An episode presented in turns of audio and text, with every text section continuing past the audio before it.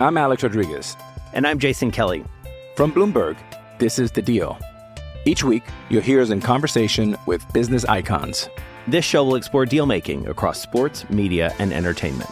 That is a harsh lesson in business. Sports is not And, as uh, simple you know, I- as bringing a bunch of big names together. I didn't want to do another stomp you out speech. It opened up so many more doors. The show is called The, The Deal.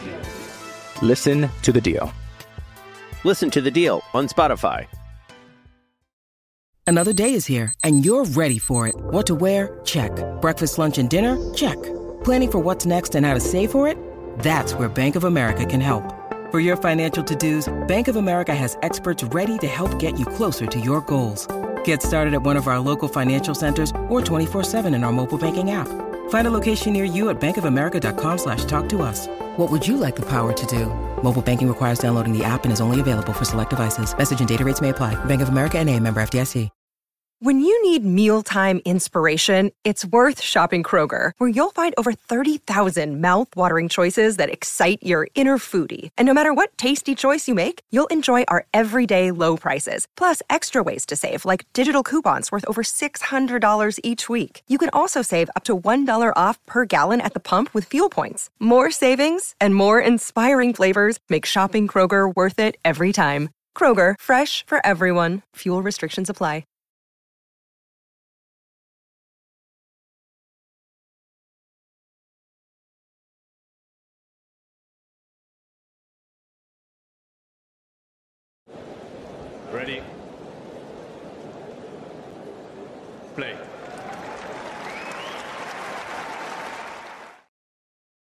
Uh, very good evening, uh, everybody watching. Tom Grant here, uh, and it is the eve of the final Grand Slam of the year. Yes, it's US Open Eve.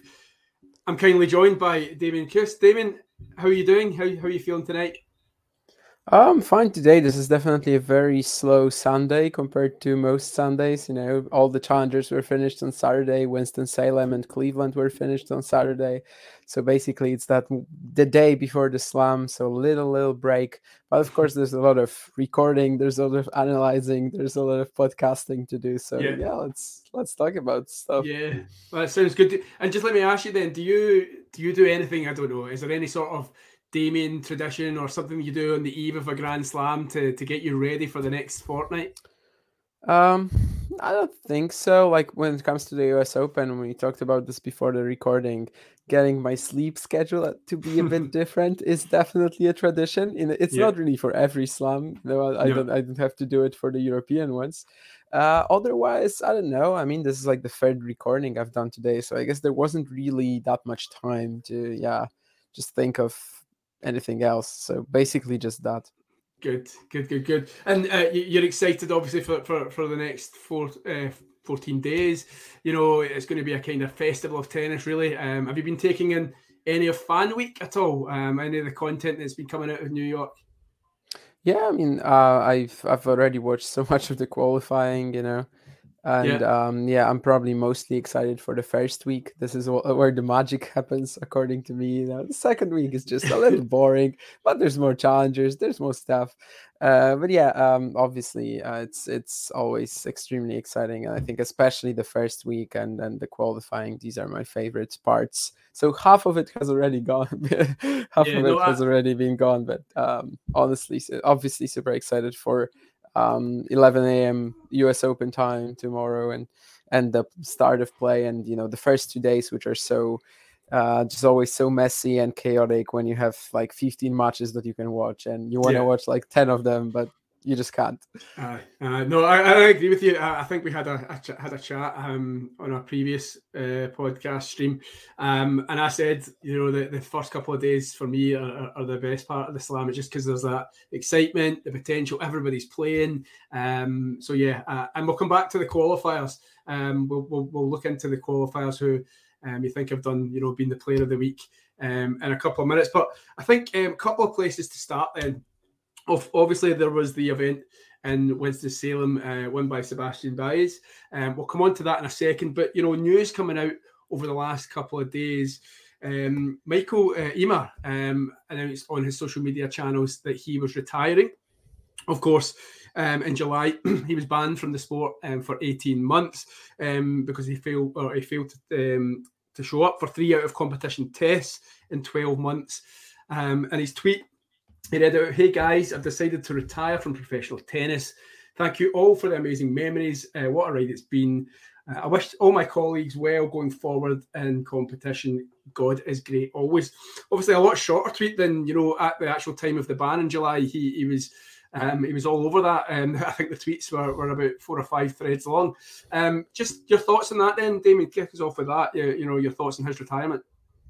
I mean, yeah, it was definitely surprising. I don't know if he's actually going to go through with it. Maybe this is something that you know just did in the heat of the moment, and then uh, in in 18 months or 17 months by now, I guess maybe he's just going to be back who knows? But um yeah i i, I kind of get what he means like 18 months is is really a huge chunk of your tennis career you know?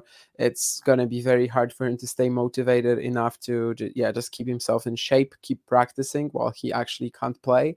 Then there's also that factor that he himself does not believe he did anything wrong yeah. because of that whole mess with the third out of competition test. Yeah. I'm not sure what, what the story was with the first two. Like there, he probably did something wrong but it really seems like neither him nor his agent really could have done anything differently in the in that third case so yeah along with that he's just probably really frustra- frustrated at the moment um yeah, of course, it would be a bit of a shame to to see a career end like this. You know, yeah. 20, how many? 25, 26? Uh, 24 years at the moment. 24 um, years so years old, yeah. So so he's going to be 26 when he's back, yeah. Yeah, well, yeah currently or, ranked 80, um, and he's been as high as 50. Or he's not going to be back, yeah. Well, yeah, yeah, yeah. I mean, do you think there's any element of, um, more or less, you know, maybe two fingers up to to the, the governing bodies? You know, um, I think uh, if I'm right in saying the ITF actually went to the Court of Arbitration for Sport, um, appealing the fact that he, he, didn't intentionally get a ban. Do you think there's an element of that at all? You know, him just basically saying, like, screw you guys, I, I don't really want to kind of be associated with you guys anymore. Yeah, I guess m- mostly he just probably is just frustrated at how this all happened. Uh, is he also angry at the governing bodies for sure? Like in his in his previous statement, you know, there was that whole thing with um, basically some tribunal at first acquitting him, then actually yeah. other another independent thing um, actually deciding that all of this doesn't matter. So so there's definitely you know some sort of feeling there. And um, yeah, I just feel like in general they kind of made an example of him because 18 months for this yeah. that's incredibly harsh. Like there, there's yeah. dopers who got less. Yeah. so I, I kind of think that they just had an opportunity to punish uh, yeah just a very well-known player for for this which rarely happens. You know you don't really remember stuff like this. And someone actually getting that third strike missing that third out of competition test and him being like a very popular guy. So so yeah, I, I, think they kind of made an example of him, and uh, well, of course, I'm not exclu- uh, ex- uh, excusing him for for yeah. what he did. Right, 18 months definitely seemed kind of harsh. Yeah, yeah, uh, and just in your opinion, then, um, and hello, Elena, um, how are you doing? And Sean and Matthew and Nurlan, of course. Um, in your opinion, then, will you ever see Michael Ymer back on a tennis court? Seems pretty likely, I guess, that he's gonna come back. Like, I just don't really believe that he's gonna be out like this. I don't know. Yeah, eighteen months is it, it takes a lot of strength, but you know, it, it's not like the door is closed. Especially these days, it just seems like everyone is coming back after their retirement. Yeah, uh, we just see so many players. Retirement doesn't mean and... retirement, does it anymore? yeah, it's, it's like the boxers of old how many times the boxers retire and then they, they come back? Um, tennis, yeah, for that one last fight, and and then that, that, happens. That happens in tennis right now as well. So I don't yeah. know. I I feel like we'll see him somewhere. Uh, but at the same time, you know, he he kind of had some weird um interactions with like you know the the, the Swedish organization, of course, like yeah, Båstad organizers, and in general, just didn't seem like he was that much of a fan of the game itself. Mm-hmm. So maybe, but what else is he gonna be doing, right? Like he yeah. is 24, he's gonna be 26 when the ban is over, and what's he what's he gonna do in life? I don't know. So so I, I feel like it's actually more likely that that we're going to see him at some point than than not. Yeah. Yeah, well, we might even end up in a pickleball court somewhere. You, never know. Speaking of with pick- Jack Sock, yeah. well, that was my segue. Speaking of pickleball, um, you know, Jack Sock, um, of course, retiring today. Um, and am I right in reading he's going to become uh, a professional pickleball player? Is that right? Yeah. Uh, honestly, I mean, Jack Sock has just had such a weird career since like 2017, 18. He had years when he was barely playing, right? So many so many tournaments when he just seemed like he didn't have any interest in this uh, probably could have had like a fantastic doubles career if he just focused on it he never did um, yeah I, I thought this year honestly when there was uh, around april when there was that uh, USTA wildcard challenge and like yeah. green green clay has always been great conditions for him so i thought that maybe he was going to actually try to get that French Open wildcard. Uh, turned out that he didn't really like. He had some decent matches in Houston, maybe around the time, but then he never even like never really showed up at these Green Clay Challengers in the states. So that's where I kind of saw that. Okay, so he's like not serious about this because if he was, he he would have been there. He would have been trying to get the Paris wildcard. Of course, he was in the second week in Paris in 2020, 2015 and um, so yeah, I, I, guess it doesn't come as that much of a surprise. But of course, you know, the guy was just thirty, and um, if he wanted to, he still pro- he still had that doubles career. Excited yeah. to watch Isner Sock again, and for the last time, you know, both guys yeah. retiring, and yeah, just just see what they can do in doubles because they've obviously won like what ATP thousands together. I'm not sure how many, but but yeah, yeah. And then speaking of John Isner, of course, you know, um, a polarizing figure, some might say, you know, in terms of, you know, tweets of the past, etc. Um, not everyone's cup of tea, I think that's fair to say. Um, but, you know, thoughts on John Isner retiring. Um, I was listening to something um, somewhere. I need to remember where I'm listening to these things. But somebody mentioned, you know, John Isner's actually done quite a lot for the sport of tennis, you know, in terms of um, changes to the game to try and prevent such matches as uh, as the Wimbledon Mahut uh, 70 68 match. You know, that's why we have a final set tiebreak, a sudden death tiebreak now. Um, so, yes, yeah, thoughts on, on John Isner um, and him saying goodbye to the sport. Yeah, he definitely has an incredible legacy. Uh, you know, things like yeah, Isner Mahut at that match, and then uh, then the whole, the changes that went uh, that came after. You know, it's not something that he was planning to do, right? But mm. you know, it, it's something that we'll remember. Of course, obviously, he is um, he is the like record holder in terms of aces yeah, on the ATP tour yeah. and like many other things. What is that uh, number again? The, is it like what is it? 18, 14,000 14, right? I, I, think it's over 14. At least it was. Maybe he got it to 15. I'm not sure. Uh, definitely sure, yeah. for four years after like Andy Roddick, he was the most. Um, yeah, he was just the highest ranked American and he definitely like led the uh, you know the, the, development of tennis in the mm-hmm. country mm-hmm. so um, in terms of what you said about like being controversial, was his style the most fun to watch? Most of the time, probably not. I guess I was always a bit more tolerant with this. Yeah. And also, like political views, um, I just always thought that um, it really shouldn't be that big a deal. Uh, that, that big a deal. I, I just don't really understand why people can't just you know listen to each other and respect each other's opinions.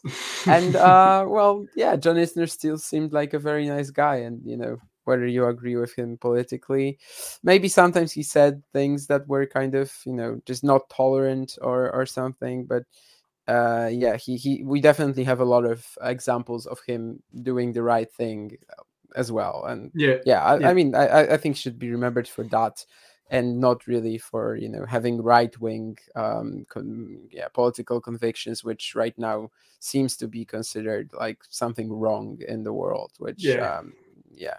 Well, I mean, I, I, remember actually, you know, I think he, beat uh, Andy Murray. Um, was it last year at Wimbledon? Um, and uh, him talking, you know, after the match to centre court, and I just, you know, he came across as, as actually a really nice guy. It's the first time I'd yeah. actually heard him, him speak. Um, and you know, he just seemed like a kind uh, down to earth, decent guy. So um, yeah, I think you're right. I think he's left, um, you know, his mark on the game, um, and you know, people will, will uh, sometimes on a clay court, um, you know, he, could be all right. You know, in terms of um, no, sorry, the at, at Wimbledon, he was obviously really, really strong uh, with his, his serve um, and just kind of nicking nicking the odd win here and there. Um, Okay, sticking with um, the uh, the current tennis then, um, and the North North American hard court swing, of course, was in North Carolina um, at the Winston Salem, um, and we started at the top of the show. Um, Sebastian Baez um, coming through against Yuri Lehečka. Um, got to be honest, Damien, you know, going into last night and you know seeing that matchup, I know that Baez actually had a one and zero oh record going into that match. But for me, I, I mean, I really like Yuri Lehečka. Um, of course, um, was it the next gen finals last year, um, and uh, got to the quarters of the Aussie Open. I watched him against Andy Murray um, earlier in the year as well. I really like Yuri Lehečka. I thought um, for me, Lehečka was probably going to. Um, win that one. But you know, Baez is is a man on form right now. Um, ten match winning streak now. Um, yeah, just can can Baez do anything um, at, at this US Open? Um, I mean, he's playing Coric again. He's just beaten him, but of course, that doesn't really mean that much. No. Um, I guess we can look at it really uh, in many ways because, well, he was also like six, four, four, two up against uh, Coric in that match in Winston Salem, mm-hmm. and then uh, you know then that's when it actually got tricky. So he could have won it more maybe easily.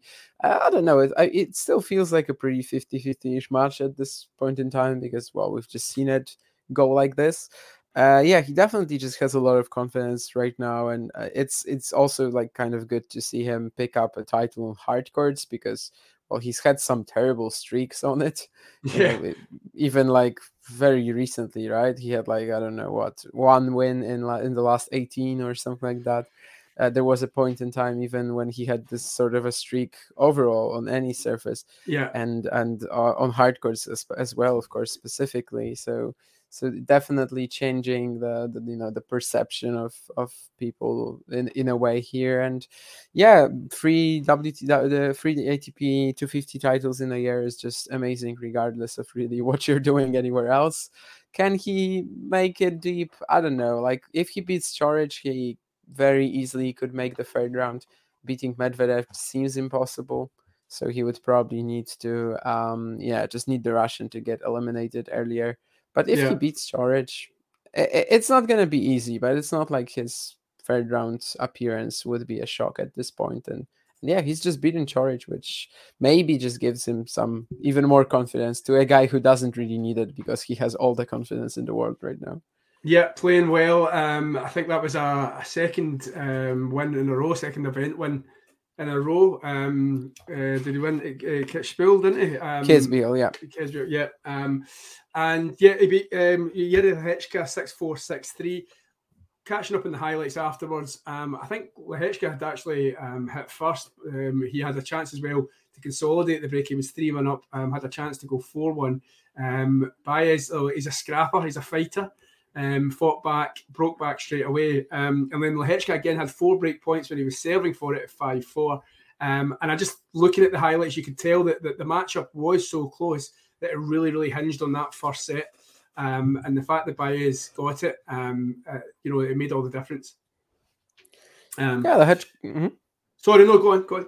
No, no, no, no. Uh, Lehečka was definitely the favorite going into that one. I agree with you. Um, that head-to-head win that you mentioned was, of course, on clay in Davis Cup in mm-hmm. Buenos Aires, so quite you know different conditions here. Lehečka still seeking his first ATP title, and definitely a bit of a bummer for him to lose this. As I think against Baez, he would have felt like he was, you know, he was the guy who should be winning the match. Yeah, yeah. On on the surface, you know.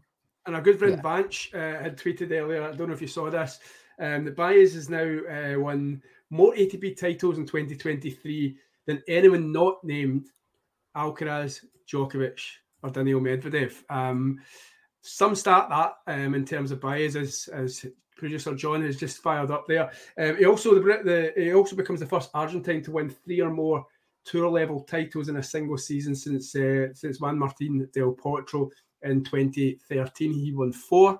Um, so yeah, you, have mentioned um, Baez and you know the form that he's in. Um, Lehečka got to the final because of a, a walkover um, against Korda. Korda pulled out um, uh, just ahead of it. But Lehečka, then, you know, as I said to you, quite an impressive player for me, uh, especially at the first part of the season. Um, he loves a hard court, this guy. Um, you know, I think uh, I was looking earlier on. Is he starting against Karatsev um, tomorrow? Yeah. Or, um, tough match, but it's, it's, it's, a winnable match for me. Um, so just thoughts on Lehecka then in terms of his development and you know where where you see him right now in the game. Yeah, there was this part. Uh, there was definitely this point at the beginning of the season when he seemed like a don't know top ten player maybe or like borderline top ten.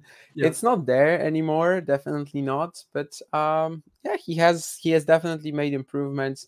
Uh, all the time last year, I was like screaming about him potentially just yeah just because he's like um he doesn't have like maybe overwhelming power of the ground but he has great timing and i just always thought that getting to the net more would be fantastic for him. He did just that you know he also improved improved the serve which is clearly you know something that he can be getting more out of. And uh yeah just just his whole like he always had good forward instincts but like his whole transition game net play got a lot more efficient and uh, yeah, I think that that's sort of how he's done, and he's also um, super cons- like a lot more consistent this year compared to the previous seasons, which is hard with this style. And yeah, I I I think that he has um, definitely showed something new to us this year. And while he's not in that sort of yeah early early uh, season form, maybe you know if he beats Murray in Doha, maybe he would have been hmm. uh, even bigger, right? Because I remember that match. Many was, match was he not serving for it, or he has a few match points or something? Five match, five match points, I think. So yeah, this definitely left some scars. I don't know. Maybe this would be uh, would be different as well. But of course, we're not greedy. You know, he he is still doing excellent this season. He has just made his first ATP final. If we're not counting the next gen uh, finals at the end of 2022. Yeah. And yeah, just awesome progress. And um, I think um, you know, top 50 for years is something that he definitely should have. And yeah, with with anything else, let's see. But of course, the Australian Open was like the moment when it, it really felt like Lehecka could be eyeing a top 20, top 10 debut, maybe even this year. Yeah, I think he beat Felix Auger Aliassime in that one. Yeah. Um, and uh, who's obviously had a, a bit of an off season. Hey, it's Kaley Cuoco for Priceline. Ready to go to your happy place for a happy price? Well, why didn't you say so? Just download the Priceline app right now and save up to 60% on hotels. So, whether it's Cousin Kevin's Kazoo concert in Kansas City, go Kevin, or Becky's Bachelorette Bash in Bermuda, you never have to miss a trip ever again. So, download the Priceline app today. Your savings are waiting. Go to your happy place for a happy price. Go to your happy price, Priceline. Um, so yeah, uh, uh, okay. So um, we've done all the kind of preamble in terms of uh, the last week, uh, in terms of retirements and uh, and the event that was on uh, in Winston Salem. Now we're going to focus, um, if that's all right, Damien. We'll focus on you know the next two weeks. You, of course, the final Grand Slam of the of the year. Um, it's on the, the hard courts of Queens. New York. Um, it's a really, really exciting event. Um, I might ask you later on what your favourite slam is. Uh, I don't know you've told people this before. I, am not aware of it. And of course, we will get predictions from you later, Damien. I think the best way to do this to give a kind of comprehensive look at um, the ATP side of the, the US Open is um, let's look at the draw, but let's look at the draw through, through um, you know, splitting it into four from each quarter. Um, so nicely, nicely um, segued into this one as well. We are just talking about Lehecka. Lehecka, of course, is um, playing against Karatsev, and he's in Holger Rune's um, quarter of the draw, the number four seed. Um, and tell me, Damien, if you think I'm being a wee bit harsh, um, but Holger Rune has, uh, for me, absolutely zero chance um, of seeding this into um, into winning this event. You know, he's not won a match since Wimbledon. You know, there's been back problems, I think, uh, as well. Um, Holger Rune starts of course, uh, against uh, Carreño Buena. Um, they've got one in each uh, record, I think, on clay though. Um, just just your thoughts on Holger Rune going into this one, number number four in the world, number four seed. Um, it's a tough it's a tough draw for him, isn't it? Yeah, definitely the weakest of the top four seeds, and um, yeah, the, the back injury and and yeah, how he's done in the Toronto Cincy double is not helping. Uh, I think that like initially I thought maybe you were gonna say that he has zero chance to get to the semis, which definitely would have been too harsh to win the title. I kind of feel like everyone else but Alcaraz and Djokovic have zero chance. Yeah. So I would have to agree. Uh, and yeah, it's a it's a tough draw for him. Like uh, Carballes Baena definitely like isn't an opponent that if like if Rune is healthy, he's gonna get through. But Lehečka, then maybe someone like Shelton. I don't know if Shelton would get something going. This the, these are already real threats, and like Mhm. in his looking forward into maybe the fourth round, you've got Tommy Paul in such good form Yeah. um, over the over the Canada Cincy double. So yeah, I, I don't feel like Rune is gonna go that far either. And yeah, to just feel like he has he has had such a poor warm up season, and also with the health question marks and general fitness question marks that we've had towards Rune in slams as well. You know, it was uh, not that long ago at uh, Roland Garros where he was still just really in trouble when he played the fifth setter, uh, five setter against Cerundolo, and then just had nothing for Ruud. Uh, obviously, Wimbledon was a little different, but then he was a bit outplayed by by Alcaraz. But yeah, I just feel like it's it's not really going to be possible for him to win this slam, and um, yeah, there, there's a few reasons for that, and and one of them is also the fact that yeah, playing someone like Karatsev, Lehečka in the second round, that could get him in trouble very very early. Yeah, yeah, uh, you, you're bang on. I think Lehečka um, or Karatsev could definitely pose him uh, real problems. Also, in this quarter is uh, number five seed Casper Ruud. Of course, they two are on course to meet um, in the quarters once again. Of course, in the French earlier on um, this year. Um, Casper Ruud, another funny one, isn't he? I mean, you know, effectively tanked Wimbledon, as, as, as we all know, um, just because he doesn't like grass. Um, uh, what, what's your thoughts on Casper? Of course, the finalist here last year. If he'd beaten Alcaraz, he would have been world number one. Um, and uh, John and I have in the past have, have discussed Casper Ruud quite heavily. He kicks off tomorrow, um, as you can see on the screen. Um, thoughts on, on Casper Ruud and his his chances? Yeah, I think this this quarter in general is one where we won't see the top eight seeds in the quarters. Uh, with with Ruud, I don't know who it's gonna be. You know, someone even like JJ Wolf or Zhizhen Zhang, second round, uh, could get him into trouble early. I think they're both pretty similar to me, like Wolf Zhang in terms of yeah, just having huge, powerful games, but kind of lacking shot selection. Last year, actually, Ruud and Zhang were on track to meet in round two at the U.S. Open.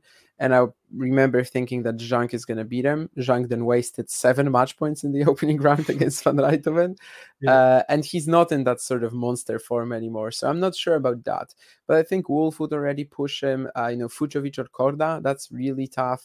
And yeah, then if if we if we get a match like Tiafoe Ruud in the fourth round, I would be definitely backing Francis. Just you know, th- this could be vulnerable to change after we mm-hmm. see the first three rounds, but I don't think it would actually change. You know, I, I know Ruud made the finals last year, but we all know that it wasn't that tough a run. Uh, he played mm-hmm. a great match against Berrettini for sure. I think he was also much closer to winning the final that people than people think. He had set points on Alcaraz in that um, third set, and Alcaraz was definitely the one who was not as fresh at that point. So I think potentially if Ruud wins one of these, he probably wins the match from from there. So he, I know he was really close, but if he needs to play something like yeah, Wolf, then Korda, then Tiafoe. Uh, by the way, all Americans, like there, there's actually a real chance that Ruud would play five Americans in a row here with yeah. Nava, Wolf, Korda, Tiafoe, Paul. Of course, this is just like a fun fact. It, it actually yeah, no, doesn't doesn't really mean anything, but it, it is very feasible. Uh, but yeah, I, I just don't think either Ruud or Rune are making the quarters, and um, yeah, in, in this section, I just think that they're not. They haven't done anything of note in the warm ups. Last year, of course, maybe Ruud also lost early in Cincinnati to Shelton. Um, and yeah, I just feel like all the Grand Slam final runs from Casper Ruud, you cannot really say that they're accidental because, well, he's done it three times in the last what in the last five slams, right? Yeah. So no, six yeah. slams. For three, it's three times in the last six slams, but it was three out of five for a moment. Uh, so, so, yeah. so you yeah, cannot you cannot really say that it's by accident but yeah, I just feel like if there's a redlining player with a higher peak, a higher ceiling, it's going to be hard for him to survive. So yeah, basically my thoughts on Ruud and Rune are that the, these are probably the top eight seeds who are going, or actually along with someone else too, um, along with a couple of other guys too. But yeah. yeah I just feel like in this quarter we're probably going to see some some other players in the last eight. I do have you know a couple of specific answers in mind as well. Okay, well let's look at that then. Um, you know, you we've got um, I mean we've got um, Marcos Giron versus Davidovich Fokina. Um, that's a, a tasty one. Um, Bublik versus Dominic Thiem, another a decent match. I like the I, I penciled earlier on uh, the Pedro Cachin, Ben Shelton. Um, you mentioned Tommy Paul, um, Tiafoe, um, of course, in that Sebastian Korda. So then, um, you know, this quarter then, who are you picking? Who are you thinking um, is going to be the, the, the final two from this one? Paul and Tiafoe. And um, yeah, Paul has just done incredibly well during the Canada Cincy double. Obviously, beating Alcaraz once, then losing to him in a tight thriller. Uh, he made the semis at the Australian Open. And uh, while that was perhaps not as strong a run as this one would be, I feel like he's actually more ready. And uh, Tiafoe, obviously the semi-finalist from last year, also went five sets with Alcaraz good form this year. You know, may, maybe a few losses like earlier than expected, but still, I feel like he has done well uh, enough for me to consider him. And he seems like one of these guys who just at home in front of the home crowd here. He will be probably more dangerous than than in most places as well. And I like his draw too. Like if he beats Mannarino or Vatanuki in the third round, um, then then it really opens up for him. And as I said, I would definitely back him against Ruud if that's the matchup that we're gonna get in the fourth round. And Tommy Paul, does he really have any opponents he should be scared of? Probably not, honestly. Like if if someone fires up like Davidovich Fokina or Shelton, but but you know they they would actually have to get there first and yeah, yeah. get per, just perform it at their best level during the yeah. match against him. So so yeah, I feel like Tiafoe, Paul. I, I haven't done the full like bracket predictions yet. Right. Uh, I might do that in um well maybe today. We can do that to keep you. I do that to keep yourself up tonight. You can do that to try and keep yourself awake tonight. Yeah, um, I, I I will have some other like work to do after after this, but if I still have time before going to bed, then I pl- I'll probably do that. But I I can already tell you that Paul and Tiafoe are going to be my quarterfinalists here. Yeah, decent. Uh, it's hard to disagree there. I'm um, just looking at it right now. Uh, in, terms of Sebastian Korda, he's such, to me, quite an interesting character. He started off the year very well, and I thought he was going to have a big 2023. It was going to finally be the kind of emergence of Korda. Um, you know, he talked himself up at Wimbledon, went out early. Um, he pulled out last week, uh, uh, uh, as I mentioned earlier on. Um, he's then here in the draw. What's your thoughts on you know players doing that in the in the events w- the week before um, the big the big events? Um, you know, in terms of injury, of course, I'm not saying he wasn't injured, but you know the questions will be asked. Um, and I just thought uh, uh to get your kind of take on that, Damien. You know, and thoughts on players and pulling out the week before slams. Yeah, it, it's hard to say like how serious that ankle twist, ankle roll is. As you said, like um Korda is ambitious enough, which we also saw, you know, with him like just putting himself in there, right? Sort of yeah. ahead of Wimbledon. He is so ambitious that I could see a, a world where he just skips Winston Salem semis because he has already gotten a few matches out of that tournament and yeah. just goes goes to the US Open. He definitely won't be delighted about having to play Fucsovics again. That mm-hmm. match in Winston Salem was very tight, you know, just the first the first tiebreak basically that decided it. So for me, he definitely has a shot here. If he beats Fucsovics, he probably makes the third round. Uh, then he would play. Yeah, I mean, he's capable of beating Ruud as well.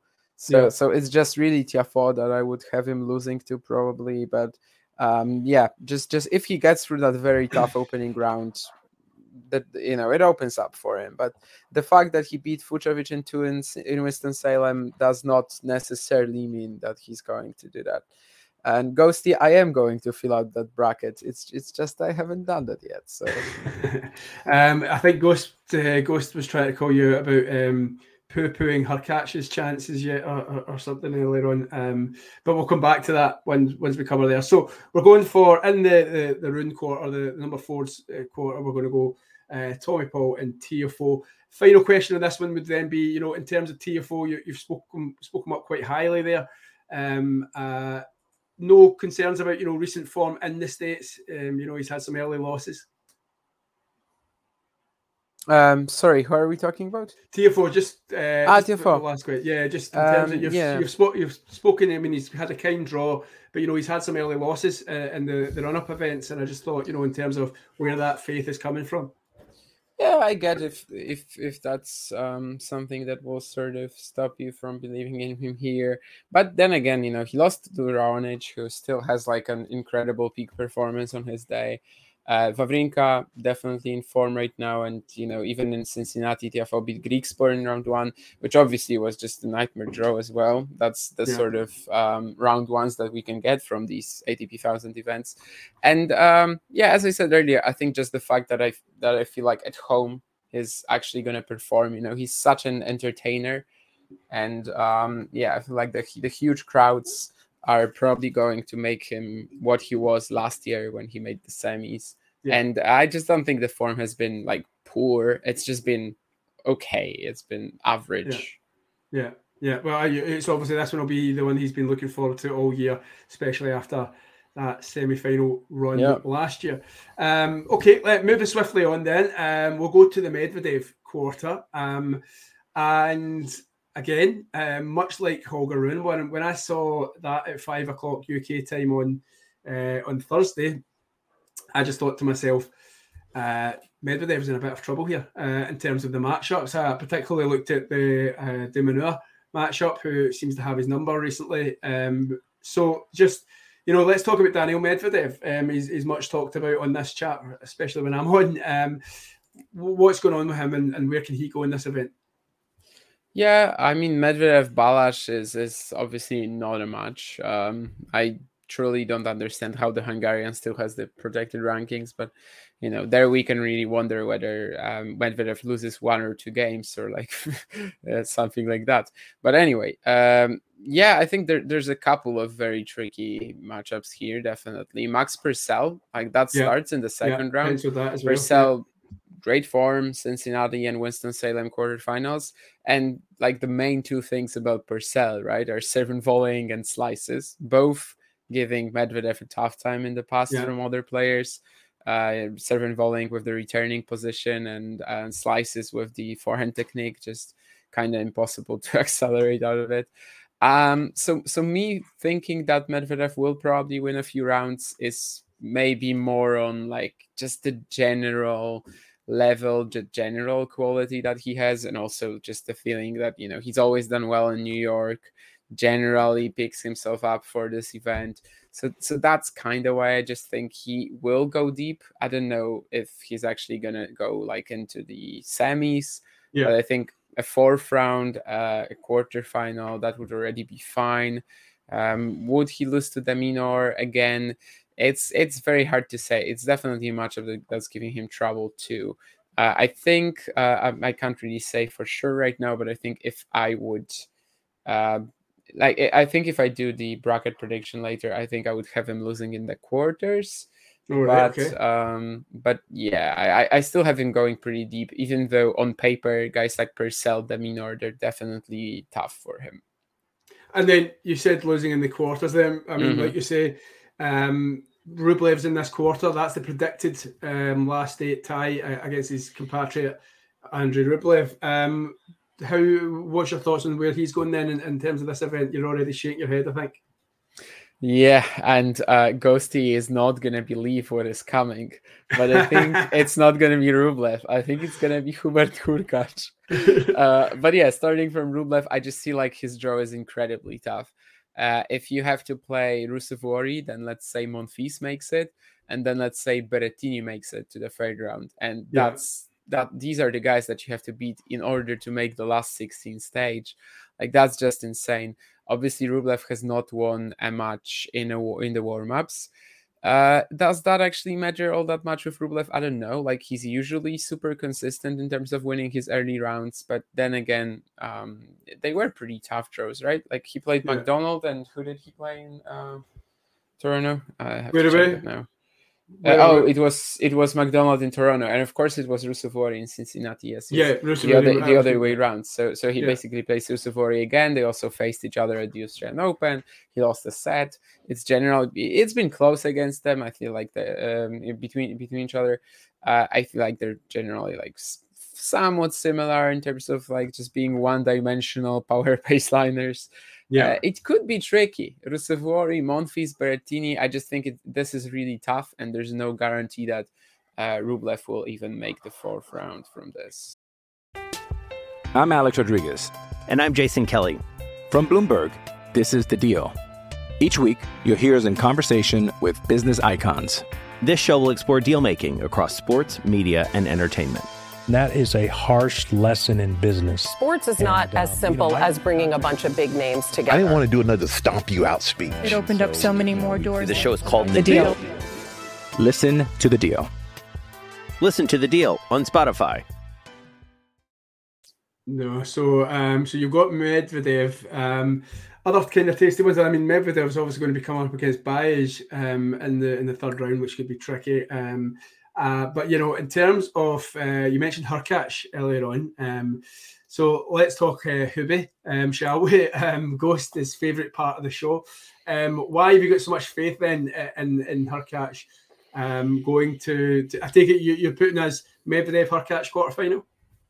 Yeah, um, Ghosties. Uh, I, I don't think he's really a fan of Hurkacz, but he just likes this meme that I constantly just uh, bring my countrymen down, and uh, you know, I, I always say that they have no chance. And this is actually where I have to say that Hurkacz has a phenomenal draw. Um, I don't know if he's going to take it. You know, he is a bit of a close matches machine. Uh, if you have excellent serving stats and if, if you have absolutely trash level returning stats you're gonna be like a machine for close matches tie breaks so i don't Yeah, know yeah. if he actually converts this opportunity but i just think it lines up very nicely for him you know Hüsler out of form draper um, injury question marks Isner retiring, and I think losing to Hurkacz in the third round would be a beautiful send off, actually, especially with them being friends. Uh, like Khachanov, also injury question marks, hasn't Yeah, played since Roland that, Garros.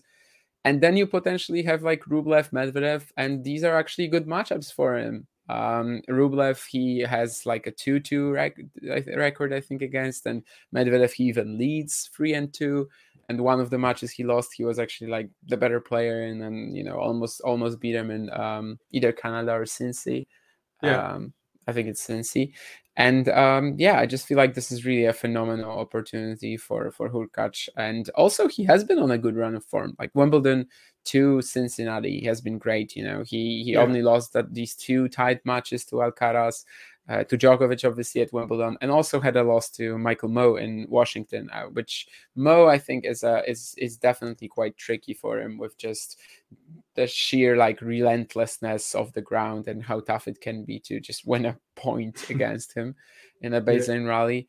But um, yeah, I, I I think this this is lined up phenomenally for Hurkacz. He also hasn't been uh, past the second round in New York which Wow, I guess yeah, That's surprising, isn't One could view as worrying. Yeah, Yeah, that's a surprising stat, um, especially Uh, it was actually the the case at the Australian Open as well before this year that he also wasn't past the second round and then he made the fourth round. So maybe it doesn't matter.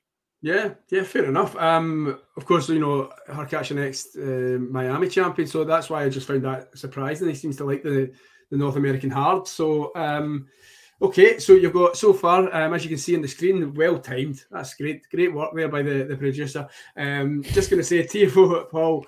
Medvedev, Hurkacz. Um, uh, anyone else um, could uh, do a bit of damage in this half? We've got uh, Nicholas Jarry. Um, who else we got that, that's jumping out? Berrettini, of course, unseeded. You mentioned him in the Rublev section um, earlier on. Um, Berrettini, you know, you know, how, how far can he go then? You know, he was a semi-finalist, I think, before, wasn't he? Yeah, yeah, 2019, I- and he actually played um, Monfils in the quarterfinals, which was a great match. Theoretically, they could play here. Uh, obviously, Berrettini is a is a factor here. Again, maybe John Isner has a wonderful run at the send off. Like I don't know if he's actually capable of this. Uh, his 2023 form would be like with his 2023 form, it wouldn't even be that shocking to see him lose to Facundo Diaz Acosta. But uh, I know that's not something that Isner would want as a send off. But you know, losing to Khachanov, losing to Hurkacz, I think he would be fine with that. Uh, but yeah, also in this in this um, top half of this section, there's Alex Michelsen. I think he could go on a run. Yeah, um, yeah, I'd be interested to see like him. Answering... Yeah, keen to see him. Yeah, I think someone someone else uh, earlier. What about Hurkacz Isner? The, the potential for Hurkacz Isner's there, is it not? Uh, uh, Isner we, could play. We, could have Isner. That would be a Hurkacz Isner around three, and I think that would be the perfect send off for for Isner. You know. yeah, he, he, he, he likes Hurkacz a lot, and yeah. um, they've played doubles together. So and and also like Hurkacz is just at that sort of level where I think you know it would be a good enough opponent for for Isner to lose to Khachanov as as well. But but yeah, I feel like Isner Hurkacz round three also because it's a round further. Um, that I, I would love to see that. Um, you know, to see to see Isner retire against him, I think that would be that would be good. And as you can see, Ghost um, is basically calling you out on the, the John Isner. I think he's saying something about senior citizen discount at Dunkin' Donuts. Okay, we'll move on to the big two then. Um, we spoke off off air earlier on, Damien, about uh, Novak Djokovic's draw. Um, I said, and you said you had some specific thoughts on this, so I'm, going to be keen to hear them. Um, I said to you before the we came on air that um, this was pretty much a dream draw for Djokovic. That's a tongue twister. Um, so yeah, thoughts on on Djokovic, you know, in terms of you know the matchups that he's going to be coming up against um, to go for his 24th Grand Slam title. Yeah, I think it's a wonderful draw for him. Absolutely. Uh, it really couldn't be easier because, well, for for starters, he plays Müller and then Zapata Miralles or Quinn, so he can basically sleepwalk through the first two rounds. I don't really see an opponent in the first four rounds for him that could be uh, overly tough. You know, he has a 0-2 head-to-head record against Vesely, but who knows if Vesely is even gonna get there. And then uh, also in in his quarter, he could have had Tsitsipas, Ruud, uh, Rublev, and um, Sinner, right? So I think the only real uh, player that, that like he would have been afraid of in this group is Sinner, not because he has a poor matchup against him, but you know just because Sinner is stronger than these guys. But uh, also he could he could have had Medvedev or Rune in his semi, right? Yeah. And he got the easier option. Also, Ruud is in the in, in his semi, uh, like in his potential semi, and it's not like yeah, it's not it's not Rublev, for example. So. Mm-hmm. Yeah, I, I just feel uh, Rublev or Sinner. So so I yeah I just feel like there's basically nothing that could have gone better for Djokovic in terms of the draw here. Yeah. Like if, if there's Djokovic fans uh, if there are Djokovic fans coming out like in the next week or so, or maybe let's say Djokovic loses at some point at this event, and the Djokovic fans will say that I don't know the draw was rigged and uh, someone forced him to have a tough opponent early. Just don't bother with this because no it's it's not true. Like this is actually a dream draw this is actually something that is sort of swinging the like the the chances of them winning the US Open title into his favor a little bit with Alcaraz because well Alcaraz will have to play Zverev or Sinner in the quarters likely. Yeah. And um, Djokovic avoids that. So um you know it's then again i also have to say that it's not like he needed it right? He he, no. he would have still been the the massive favorite to come through like regardless of of where he was placed in the draw. Even if we hmm. got him like the the rublev draw or who else had it tough um, let's say the let's say the the section of Andrei Rublev, he still would have been the massive favorite to do it. So yeah, uh, yeah. he didn't need it, but it is a wonderful draw. Yeah. Yeah, no, I mean he won't face a, a seed potentially until Laslo Djere um, in uh, you know round round three. Um, I think they met once and it was in Belgrade, the all Serbian um, encounter. Um, he likes that matchup. I think he likes the Taylor Fritz matchup as well. Um, you know, he's it's, it's, a good one for his game. Um, I just I don't see anything. I'm, I'm looking at it now, Damien, and I'm trying to think of some sort of way that I could sell you that this might be a problem or, or he or she might be a problem. But yeah, actually, just, just John had this comment. John had this comment. The only match that made trouble Novak, and I'm not sure what he was talking about. Was it something on the screen? Uh, blah, blah, blah, oh, ah, okay, okay, okay, okay. He's okay. being witty. Uh, I get it. I get uh, it. Okay. Um, one of the key ones that I, I wanted to touch on um, in terms of the, the draw, instead of just focusing on Djokovic, are you still laughing at John's joke? Yeah. Um, um, Tsitsipas Raonic. Um, I thought that was one that kind of caught my eye on Thursday as well. Um, you know, Tsitsipas uh, been a little bit indifferent recently. Um, Raonic has, has got a 2 0 um, record on over him. Um, yeah, granted, they haven't played in three years, but you know, one was at the Aussie Open and one was in Cincinnati. Um, not not too dissimilar. Um, is Tsitsipas in trouble here? Do you, do you favour Raonic at all that one? Yeah, I think so. And also, this whole quarter is like a big serving extravaganza or whatever. and uh, you know, Raonic, then let's say he plays oh either either Stricker or Popyrin really, and then either Halys or Eubanks. Eubanks, of course, beat him at Wimbledon. And uh, as he said, Raonic to zero record, even though it was 2020 when Raonic had a bit of a resurgence. Then um, potentially Fritz or Jakub Mensik maybe or or uh, Lorenzo Musetti uh, even like I, I think Tsitsipas has a very tough draw here and obviously his his form in the warm-ups also wasn't great so that's not a, that's not a good combination. And Raonic I just feel like at this stage of his career he has like a higher chance of peaking for one match than actually I don't know winning five of them and playing at a, at a solid level but not reaching that peak.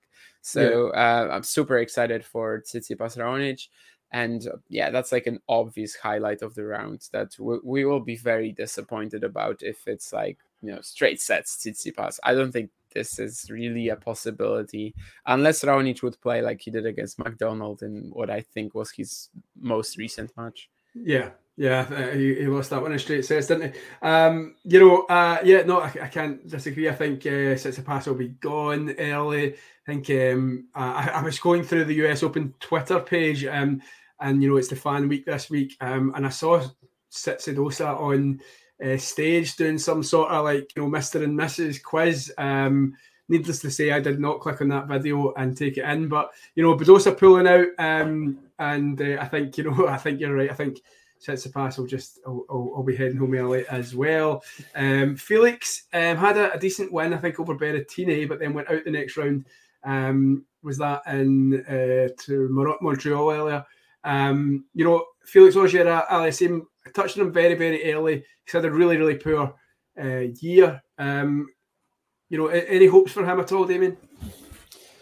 No, he has to win a few matches to even get to Djokovic. McDonald already, that's a 50 50 for me. If he is going to play Goyo, and that's probably the case because, well, Goyo is surely beating Dellien.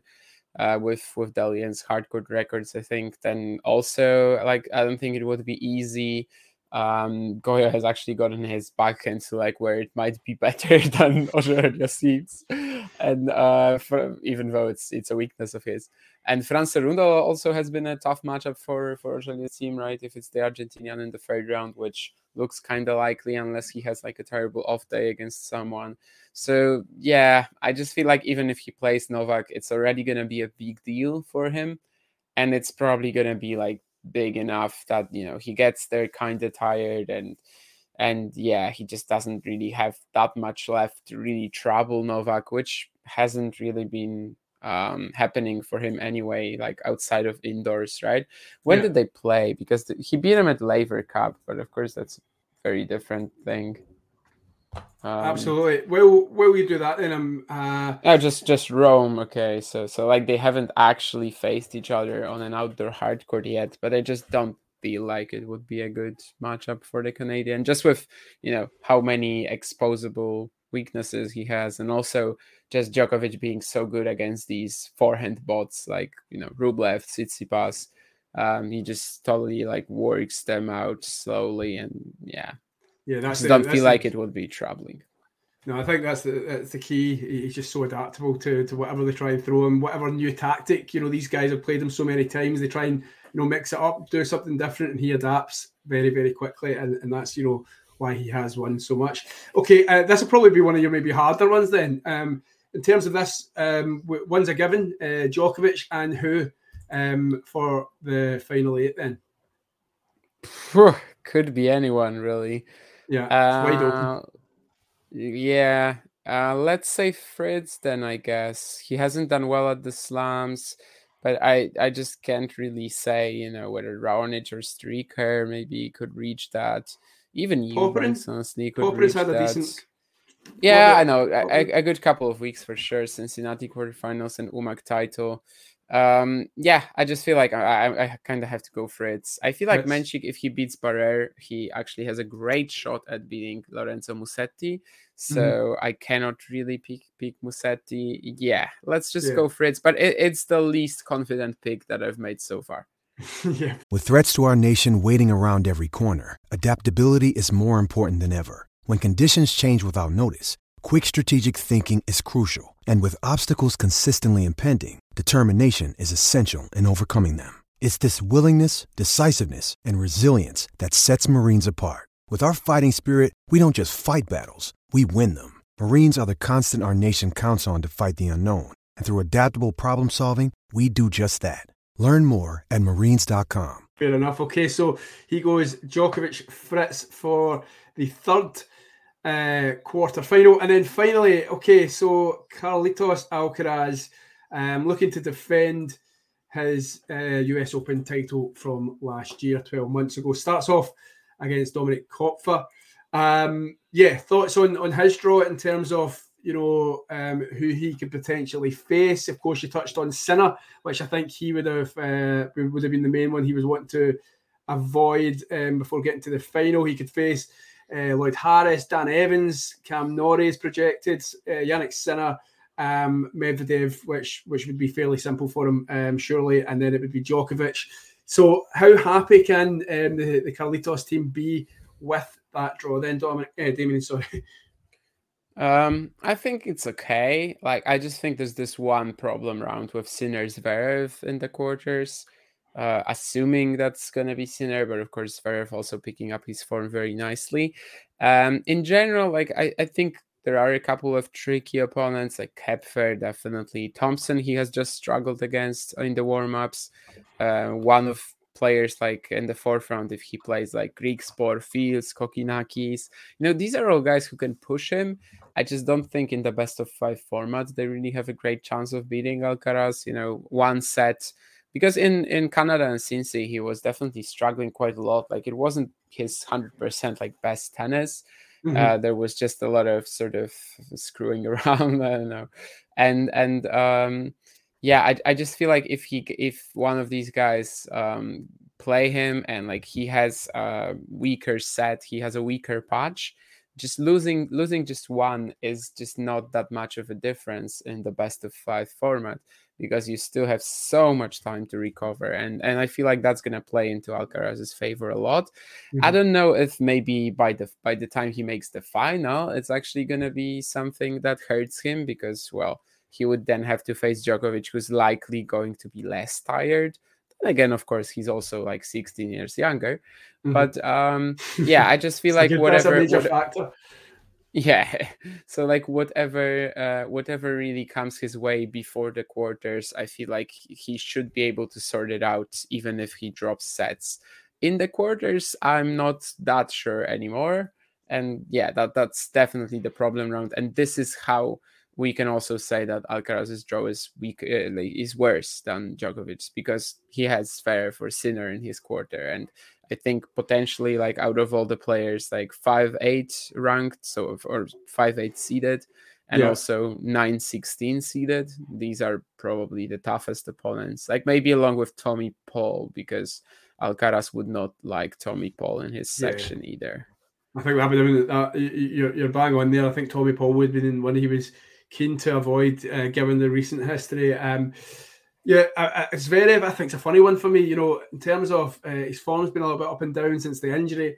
Um, you know, I watched him against uh, Davidovich Fokina um, in Canada, um, and he was rotten. He was all over the place. Um, and then you know the the next week in Cincinnati, he, he takes out Medvedev finally. Um, you know, in terms of Zverev, uh, are people overlooking Zverev at, at this event? Um, I feel like a lot of people are saying that like the Sinner Zverev could be one of the more tricky round fours. Also, um, yeah, just saying that Zverev or Sinner will be in the quarters with Alcaraz potentially, but maybe maybe yes because well he still hasn't maybe performed um like performed. He has made an ATP 1000 semi this year of course in Cincinnati but he still hasn't like won a big title or like made a big final this year. I guess hasn't had that win over Alcaraz or Djokovic of course he hasn't really played them either but uh or or just once against Alcaraz uh, but I, I, think there is something to it also because of how exciting the Alcaraz Sinner matchup is for people and like everyone remembering um, their US Open quarterfinal from last year. So I think a lot of uh, fans just want that to happen again, and then they're kind of overlooking the the fact that Zverev is a dangerous sinner. Yeah. yeah. Yeah, you're, you're right. Um, so I've got a wee, and this isn't about my predictions. This is about yours, but I just think Zverev could do something here. Um, in terms of, uh, we've been had a request. Hello, Ashley, by the way, um, and uh, and Anastasia's joined us, uh, Ghost as well. Um, okay, my guy uh, Andy Murray, um, he's playing. Uh, there we go, Elena. Um, that was perfectly timed again. Um, so yeah, Sir Andy um, playing Corentin Moutet, and uh, should be a lively one. Um, you know, Andy Murray again. I, have been as a, as a as a true Andy Murray fan, been encouraged with some of the displays. Obviously disappointed um, he had to pull out of Canada with uh, with, with Sinner coming up, um, and then I didn't think he, he was going to play Cincinnati uh, as it transpired. Andy Murray, can he do anything? Please tell me, Damien, that you have hope for for Andy. Um, getting through Dimitrov and Zverev back to back seems way too optimistic for me. Uh, but yeah, Moutet, of course, he's a favorite there, provided he's going to be healthy because he was also withdrawing from some events. Uh, Dimitrov just has been so consistent this year, right? Uh, like he's just not losing to anyone he shouldn't be losing to. Uh, if they actually play each other, you know, it's also like a vintage matchup. Uh, would love to see it. But yeah, um, just Dimitrov and Zverev back to backs in order to make the second week that's something that I'm not really buying right now. God, you broke my heart. Um, who else we got here? Griekspoor, Arthur Fils, Dan Evans is in it. Um, Jordan Thompson, you mentioned earlier on, Dimitrov, uh, and Marie Wawrinka, um, Sonego, and of course Sinner. So um, I take it we're going to just go with uh, you know Alcaraz, Sinner as your as your top two. Yeah, I, I could think of picking Zverev, but I don't think I can really do it. I think when I, um, yeah, I think when I'm gonna um, do the bracket prediction, it's still gonna be Sinner. The, the sort of boring answer, but also it's not really that boring because, as I said, everyone wants to see Alcaraz Sinner. So yeah, uh, especially after last year in New York. Um, okay, um, so we've done the draw. Um, we've we've kind of handpicked some of the matches that um, we we're excited about, and you know you've given us your last date. Um, just before we go and look at you know the final that we all think we're going to get, um, I just wanted to mention um, and get your opinion, Damien. Um, you've been kind of heavily uh, looking at the qualifiers this week. Um, of course, we do uh, uh talking tennis. We do a, a, player of the week in honour of uh, our, our, friend Jakub Bobro who uh, recently sadly passed away. Um, so what we thought we would do is this week, you know, the qualifier who has qualified for the, the US Open, um, will will make that player um, the player of the week, uh, uh, the Jakub Bobro player of the week. So yeah, take it away, Damien. In terms of the qualifiers, who who's been your your standout guy? Yeah, I think we have to just give it to Jakub Mensik. Um, you've got him on the screen right now, of course. I, I know Jakub would have, lo- would have loved that pick. Obviously, it's someone we've discussed on our uh, Challenger show plenty of times. And uh, will actually turn 18 on Friday. So if he is in that third round at the US Open and playing Fritz, that would have been like the like that would be the best birthday he could probably imagine. Um, and um, yeah, he was he was actually in a pretty tough section here, making his Grand Slam qualifying debut. Uh, he had to play Fognini in the first round and Leandro Riedi in the second round, and beat both guys in three sets. Fognini he had lost to in Zug last month, and uh, even against uh, Zdenek Kolar in the final round, which was definitely like when when it got a bit easier for him. But he, I think, he showed a lot of maturity to to get over the finish line and like have no issues in that match against his fellow, um, you know, against his compatriot. And um, yeah, Mensik just has insane talent, and I think in a couple of um, I don't know, maybe as early as next year, he's going to push it into the, the top 100. Probably not someone that we're going to be watching in Grand Slam qualifying quite a lot. Definitely encourage people to um, check out his match against Barrere, either against Barrere at the US Open uh, round one, which I hope he's he's going to win because I would really love to see him play Musetti in the second round. I feel like that will also be a pretty decent matchup. Uh, you know, at 17, he's already won. Uh, a challenger title in, in Prague this year. Also, when he was 16, he made the Australian Open Juniors final. Um, this was actually a very well known story because he, he, was cramping to a point where he couldn't even attend the trophy ceremony. They had to take oh, him right, off yeah, the wheelchair. Yeah. yeah. he played Kuzuhara and, and lost that match, but you could see that he has so much more potential going forward in the pros. And uh, Kuzuhara, of course, still is like uh, around 500 in the world, and Mensik has made enormous jump since.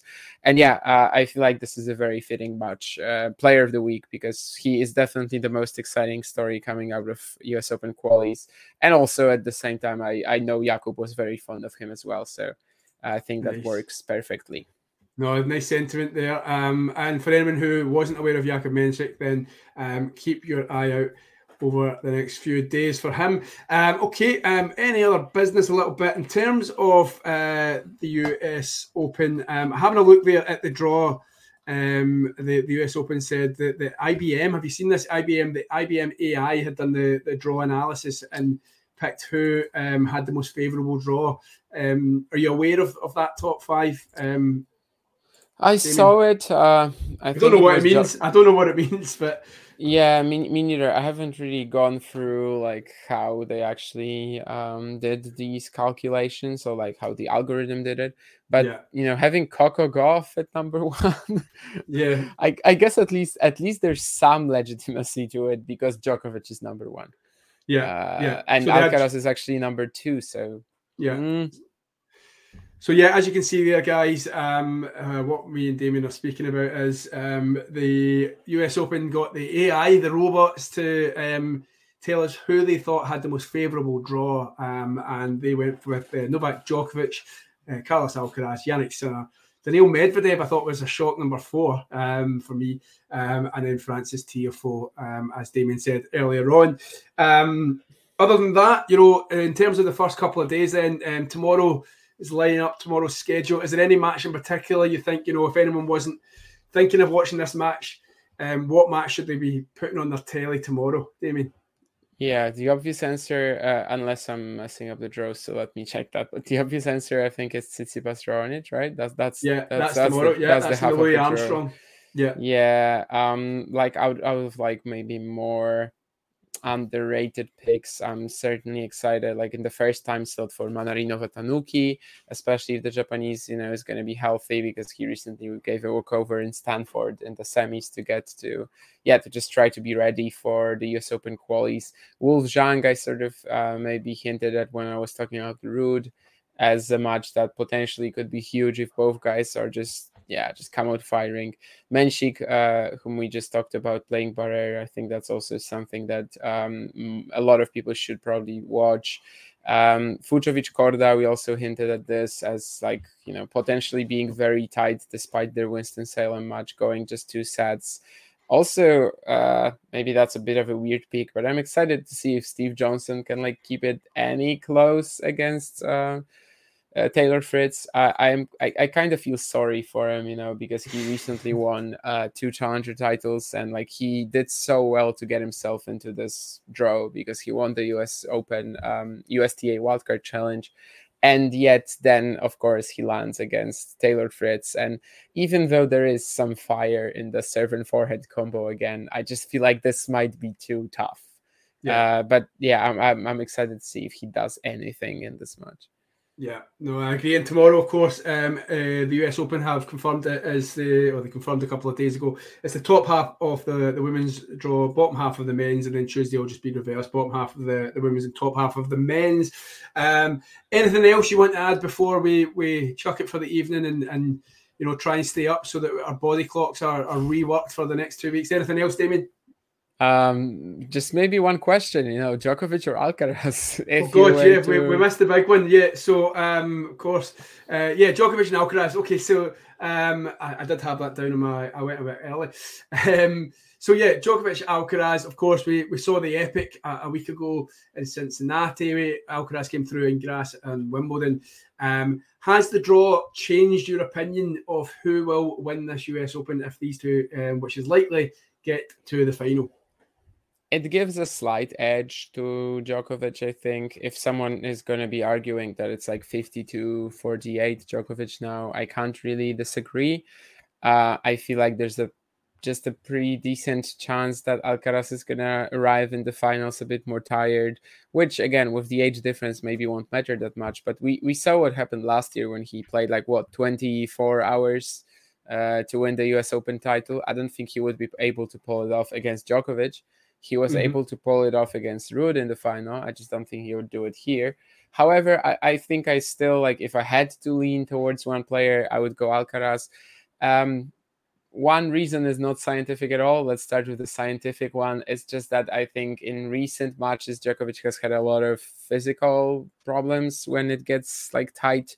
I think mm-hmm. in the in the longer format, he might actually be the one to struggle because any cramps that Alcaraz had against him just seemed nervous, uh, which also isn't a great thing, of course, for him. But like, uh, yeah, the dips that he had in the Cincinnati final uh, or Wimbledon, I think like there would be punished here.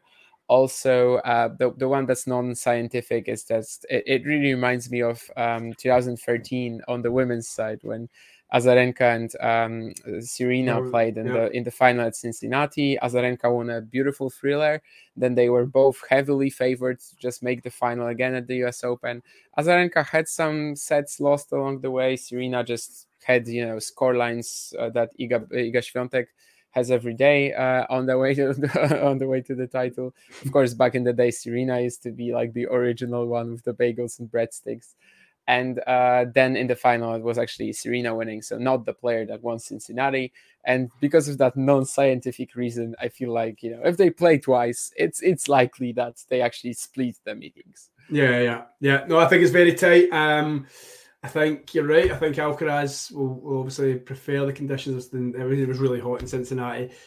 The, the New York um, and Djokovic has had such a kind of up and down record in New York in terms of so many things seem to go wrong for him. Um, and yeah, I think you know it's just going to be fascinating um, couple of weeks. I'm really looking forward to it. Um, I'm really going to thank you, Damien, for for taking us through this next hour. It's been really, really in depth and, and, and interesting. Um, and I think you've changed my mind and a few others as well. Um, so uh, thank you very much for that. Um, this US Open, uh, the Grand Slam, this Grand Slam actually is the since the big three um, came to the tour. Um, this one um, has experienced the longest drought without one of them winning it, um, and that was in 2019 um, when Rafa Nadal won it. Um, and will that be ended by Novak Djokovic? We don't know, but I'm sure it's going to be fun to find out. So listen, Damien, thanks very much, mate. it's been a good evening, and uh, I'm sure we'll catch up over the next fortnight. Okay, top man. Thanks very much. If you enjoyed this video make sure you hit that like button.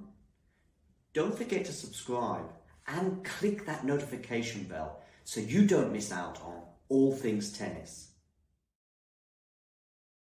Sports Social Podcast Network. Judy was boring. Hello. Then Judy discovered chumbacasino.com. It's my little escape. Now Judy's the life of the party. Oh, baby, Mama's bringing home the bacon. Whoa. Take it easy, Judy. The Chumba life is for everybody. So go to ChumbaCasino.com and play over 100 casino style games. Join today and play for free for your chance to redeem some serious prizes. Ch-ch-chumba. ChumbaCasino.com. No purchase necessary. Void where prohibited by law. 18 plus terms and conditions apply. See website for details.